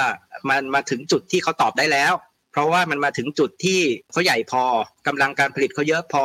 เขารวยพอในระดับหนึ่งแล้วตอนเนี้ยเขาพยายามจะเน้น เรื่องของการตอบโจทย์ท่อนที่สองใช่ไหมครับซึ่งอย่างที่บอกว่าไอ้ตอบโจทย์ท่อนที่สองเนี่ยมันมีนัยยะต่อการพัฒนารอบต่อไป เพราะมันเป็นการขยายชนชั้นกลางใช่ไหมครับเป็นการสร้างสังคมลูกรักบี้ที่ผมเล่าให้ฟังเนี่ยนะครับตรงกลางอ้วนปลายสองข้างลดลง แล้วก็ชนชั้นกลางจาก 400 ล้านคนเป็น 800 ล้านคน ก็จะทำให้ต่อไปเนี่ยเศรษฐกิจจีนพึ่งพาการบริโภคภายในประเทศได้ ก็เป็นผลดีกับความยั่งยืน แล้วก็เป็นผลดีกับการรับแรงกดดัน จากตะวันตกต่อไปด้วยครับครับโอ้ชัดเจนครับ ทีนี้พอเมื่อกี้อาจารย์พูดว่าสีจิ้นผิงทำสิ่งที่ยากได้เพราะว่ามีอำนาจอยู่ในมือเอาว่ากันตามตรงเพราะว่าหลายประเทศเนี่ยผู้นำก็อยากจะอยากจะทำลักษณะแบบนี้มีบ้างเหมือนกัน แต่ว่ามันต้องดีเบตกันในสภา มันต้องทำโซเชียลลิส t น n ิ n งมันมันมีปัจจัยหลายอย่างเพราะอยู่ในสังคมประชาธิปไตยนะครับ ทีนี้ถ้าอาจารย์ลองวิเคราะห์ดูเนี่ยจริง ๆ มันมีอุปสรรคไหมครับ ที่ทำให้ สีจิ้นผิงหรือจีนไม่สามารถเดินไปถูกจุดที่แผนที่เขาวางไว้ อะไรคือความเสี่ยงที่ที่เขาเคยวิเคราะห์กันในวงการไหมครับ ในนักวิชาการว่าโอ้ยที่วางไว้มันดูดีมากเลยนะ แล้วก็ดูน่าจะทำให้มันเกิดโมเดล ที่เขาอยากจะให้มันเกิดใหม่ ๆ มากเลย แต่ว่ามีความเสี่ยงอุปสรรคสำคัญคืออะไรบ้างไหมครับผมคิดว่าความเสี่ยงสำคัญที่สุดคือความเสี่ยงเรื่องการเมืองครับคุณเกณฑ์คือเมื่อกี้เราบอกว่าเขาพยายามโปรโมทว่าเขาทำเรื่องยากได้แต่ว่าสิ่งที่เขาทำให้เขาทำเรื่องยากได้เนี่ย มันก็คือ ความเสี่ยงที่ใหญ่ที่สุดใช่ไหมก็คือการรวบอำนาจของเขาอะครับคุณเกณฑ์ก็คือตอนนี้ถ้าในหมู่ของคนที่กังวลเนี่ยเขาก็จะกังวลว่าลูกตุ้มนาฬิกาเนี่ยมันจะไม่หมุนกลับ หรือว่ามันไม่บาลานซ์เขาก็กลัวว่ามันจะหมุนไปในทิศทางเดียวทิศทางหนึ่ง แรงเกินไปแล้วถ้าเกิดว่ามันผิดพลาดสีจิ้นผิงก็จะไม่ยอมรับ แล้วก็ไม่หมุนกลับมา คือในอดีตเนี่ยเราจะเห็นว่าบันจินหมุนไปหมุนมาตลอดแหละครับเขาก็ไม่สนใจว่าเขาเคยทำพลาดเขาก็แค่ออกมาบอกบอกว่าเขาเปลี่ยนนโยบายใช่ไหมครับอืมแต่ว่าคนเนี่ยก็ไม่แน่ใจว่าทิศทางตอนเนี้ยที่สีจิ้นผิงเนี่ยรวบอำนาจใช่ไหมครับ ที่มันกลับมาอำนาจนิยมมากขึ้นเนี่ยมันจะส่งผลกระทบให้การแก้ไขปัญหาเมื่อเกิดความผิดพลาดทางนโยบายเนี่ยมันยากขึ้นไหมคือยกตัวอย่างสมัยก่อนเนี่ยเรามักจะบอกว่าเออจีนเนี่ยอย่างน้อยก็มีเออ สองสามเรื่องที่ทำได้ดีใช่ไหมครับเรื่องแรกก็คือจีนมีการกระจายอำนาจไปในท้องถิ่นให้มีการทดลอง แล้วก็จีนเนี่ยก็เรียนรู้จากความผิดพลาด แล้วก็มีการปรับปรุงนโยบายอย่างรวดเร็ว แต่ว่าตอนเนี้ยไอ้สองเรื่องก่อนหน้าเนี้ยมันก็มาจากระบบจีนที่เปิดกว้างมากขึ้น แล้วก็รวบอำนาจน้อยลงนะครับอืมในยุคของผู้นำคนที่แล้วใช่ไหมครับ แต่ว่าพอสีจิ้นผิงเนี่ยมาทิศทางใหม่ใช่ไหมรวบอำนาจใช่ไหมครับอำนาจแข็งแรงขึ้น แน่นอนเขาพยายามที่จะ justify ว่าเขาทำเพื่อบางอย่างใช่ไหมครับ แต่ว่าในเชิงวิพากษ์วิจารณ์เนี่ยหรือในเชิงความกังวลเนี่ยก็คือคนมองว่ามันจะเกิดปัญหาไหมว่าเนื่องจากพอระบบมันเป็นแบบนี้เขาอำนาจเยอะเหลือเกิน คนก็จะไม่กล้าที่จะทัดทาน พอรัฐบาลสั่งอะไรใช่ไหมครับ ทุกคนทำเป็นในแนวนั้น แต่ว่าทำมันเกินไปลูกตุ้มนาฬิกามันแกว่งแรงไป แล้วมันไม่ balance ใช่ไหมครับ ก็จะเกิดปัญหาความเสี่ยงอันนี้ที่เป็น ความเสี่ยงสำคัญนะครับเพิ่มเติมเข้าไปก็ได้ครับว่าที่เกิดขึ้นตอนนี้เนี่ยอยู่ๆ common prosperity เนี่ยออกมาเนี่ยมันเป็นการออกมาพูดนะครับ ภายหลังจากที่มีการประชุมกลุ่มผู้นำจีนที่เป่ยไต้เหอ ซึ่งเป็นการประชุมลับประจำปี ที่เขาไปพักผ่อนกันที่รีสอร์ทริมทะเลสาบนะครับแล้วเขาก็ไปคุยอะไรกันเนี่ยไม่มีใครรู้ แต่ว่าออกมาแล้วเนี่ยสีจิ้นผิงก็เดินหน้าโปรโมทคอนเซปต์ใหม่เนี่ย common prosperity เนี่ยซึ่งคนเนี่ยก็มองว่ามันเป็นการหาเสียงของสีจิ้นผิง ที่อืมจะให้เหตุผลว่าทำไมถึงจะต้องเลือกเขาเป็นเทอมที่สามก็คือว่าในปีหน้าครับคุณเคนมันจะครับถึงจุดที่จะต้องเปลี่ยนผู้นำใช่ไหมคือแต่เดิมเนี่ยผู้นำจีนจะอยู่แค่สิบปี แต่คุณเคนก็ทราบว่าเขาแก้รัฐธรรมนูญเรียบร้อยแล้ว เขาก็ไม่ได้แสดงท่าทีว่าเขาเตรียมที่จะผลัดอำนาจให้กับคนอื่น แต่ว่ามันก็ต้องมีคำอธิบายใช่ไหมครับ ว่าทำไมเขาต้องเป็นต่อเอ่ออืมคำอธิบายก็คือหนึ่งก็คือทะเลาะกับสหรัฐอยู่ใช่ไหมครับ ต้องการผู้นำที่แข็งใช่ไหม คำอธิบายที่สองก็คือเขาเนี่ยต้องดูแล 15 ปีให้มันสำเร็จ 15 ปีที่จะทำให้ชนชั้นกลางเนี่ยมันเพิ่มขึ้น ให้มันเป็น common prosperity ให้อะไรต่อไปอะไรเนี่ยนะครับก็คือเขายังออกมาขายเดินหน้าขายนโยบายเอ่ออืมซึ่งส่วนหนึ่งเนี่ยถ้าเป็นนักวิเคราะห์จีนศึกษาเนี่ยเขาก็จะบอกว่าเนี่ยก็คือการหาเสียงของสีจิ้นผิงด้วย แล้วก็ไอ้นโยบายต่างๆเนี่ยที่พยายามที่จะตอบกระแสประชาชนเนี่ยก็คือนโยบายหาเสียงแบบหนึ่งในสไตล์ของจีนนะครับ ครับ โอ้ ชัดเจนมากครับ มาถึงช่วงท้ายแล้วกันนะครับอาจารย์เราคุยกันมาตั้งแต่ต้น แล้วผมว่าทุกคนเริ่มต่อจิ๊กซอว์ได้แล้ว ทุกครั้งที่ฟังอาจารย์พูดคำศัพท์ใหม่ๆนะครับไม่ว่าจะเป็นลูกตุ้ม ไม่ว่าจะเป็นเรื่องของวิธีการบริหารแบบใหม่ ๆ แบบเยอรมนีหรือว่าเศรษฐศาสตร์แบบวิธีคิดของเขาเนี่ยผมว่าจริง ๆ สิ่งที่นักวิเคราะห์ หรือว่านักลงทุนไทยนะครับหรือว่าคนที่ทำธุรกิจเองเนี่ยหรือคนที่วางนโยบายของประเทศไทยเองเนี่ย ฟังแล้วก็จะขนลุกเป็นช่วงๆนะคือพยายามที่จะมาคิดว่าเอ๊ะมันจะ imply อะไรคือ implication ที่สำคัญสำหรับเรา เลยอยากให้อาจารย์ช่วยช่วยลอง wrap up ก็ได้ครับในช่วงท้ายว่า ผมเอาภาพใหญ่ก่อนว่าถ้าเป็นคนที่วางนโยบายต่างประเทศนะครับหรือว่าเป็นคนที่ต้องทำมาค้าขายกับประเทศจีนเนี่ยหลังจากนี้เนี่ยเราควรจะติดตามข่าวสารจีนยังไง ควรจะทำมาค้าขายกับเขา หรือว่าจะถอดบทเรียนวิธีคิดของเขาเนี่ย มาใช้ได้ยังไง อันนี้มุมที่หนึ่งนะครับมุมที่สองคือตรงไปตรงมาเลยครับ คือนักลงทุนที่ต้องซื้อขายนะครับเรื่องกองทุนจีนอะไรต่างๆ ตอนนี้ก็งงๆกันไปค่อนข้างมากนะครับอาจารย์อาจจะไม่ต้องแนะนำในเชิงหุ้นก็ได้ครับ แต่แนะนำในเชิงว่าเราต้องวิเคราะห์วิจารณ์หรือเข้าใจสถานการณ์ที่เกิดขึ้นอย่างไรบ้างครับคือเคือนที่หนึ่งเนี่ยผมคิดว่า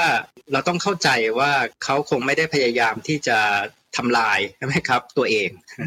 คือคงไม่ใช่ว่าเขาพยายามจะทำลายบริษัทเทคที่แต่เดิมเป็นที่เชิดหน้าชูตาของประเทศเขาใช่ไหมอาลีบาบาเทนเซนอะไรเหล่านี้ใช่ไหมครับคงไม่ได้พยายามใช่ไหมที่จะบอกว่าไม่เอาแล้ว soft tech หรือว่าไม่เอาแล้ว finance ไม่เอาเงินต่างชาติแล้วนะครับ แล้วก็ไม่ได้จะกลับไปแบบประธานเหมาใช่ไหมครับ ไม่ได้บอกว่า common prosperity แปลว่าสังคมนิยมคอมมิวนิสต์แบบสมัยประธานเหมา พวกนี้ไม่ใช่ใช่ไหมครับ อันนี้อันดับแรกที่เราต้องเข้าใจ เพราะฉะนั้นอันดับที่ 2 ก็คือมันเป็นการตอบโจทย์เฉพาะเรื่องพอสมควร แล้วมันก็เป็นเรื่องที่ค่อนข้างที่จะมีขอบเขตชัดเจน เช่น ตอบโจทย์เรื่องการแข่งขัน ตอบโจทย์เรื่องเสถียรภาพของระบบการเงิน ตอบโจทย์เรื่องข้อมูล แล้วก็มี sector ที่จัดการเนี่ยที่ค่อนข้างชัดเจน sector ของ soft tech sector ของการศึกษานะครับเอ่อต่อไปก็จะขยายไปที่เรื่องเกม เรื่องบุหรี่เหล้านะครับ แต่มันก็จะมีโอกาสอยู่เสมอ ใช่ไหมครับ อย่างยกตัวอย่างที่ผมวันนี้คุยกันว่าเออ healthcare industry นี่ยังบูมมากใน sector ของ hard tech เซมิคอนดักเตอร์เนี่ยเหมือนกับเงินจะไหลไปเยอะมากเอ่อ sector เรื่องของชิ้นส่วนของรถยนต์ EV ใช่ไหมครับ ตอนนี้เนื่องจากเทรนด์พลังงานสะอาดก็เป็น sector ที่กำลังมีเงินไหลกลับเข้าไปเยอะมาก เพราะฉะนั้นเนี่ยเอ่อโอกาสก็ยังมีอยู่ ในตลาดจีนก็เลยไม่ใช่นโยบายที่เราบอกว่าเป็น one size fits all นะครับก็คือเหมือนกันหมดเลยนะครับจัดการบริษัททุกบริษัท ทุกวงการเดินหน้าทุกบริษัทใหญ่ไม่ใช่นะครับ มันก็มีลักษณะของรายปัญหาปัญหาที่จัดการนะครับราย sector sector ที่โดนหนักหน่อยนะครับแล้วก็จะมี sector ที่เป็นโอกาส และแม้กระทั่ง sector ที่โดนหนักหน่อยเนี่ยถ้าเราเข้าใจว่าจริง ๆ แล้วมันก็ทำให้เกิดความแน่นอนมากขึ้นในระดับหนึ่งนะครับ บางคนเนี่ยวันก่อนผมฟังนักวิเคราะห์บางคนก็บอกว่าเออจริงๆแล้วเนี่ยตลาดสหรัฐเนี่ยอาจจะมีความไม่แน่นอนในระยะยาวมากกว่าอีก เพราะว่ายังไม่ได้กำกับดูแล Big Tech ซึ่งต่อไปไม่รู้จะกำกับเมื่อไหร่ แต่ว่าพอจีนเนี่ยตอนเนี้ยเริ่มรู้สึกว่าเออมันเริ่มกฎมันเริ่มชัดเจนระดับหนึ่งพูดง่ายๆเนี่ยก็คือเมื่อเดือนที่ผ่านมาเนี่ยจีนออกกฎหมายเรื่องข้อมูลเนี่ยครบแล้วนะครับสามกฎหมาย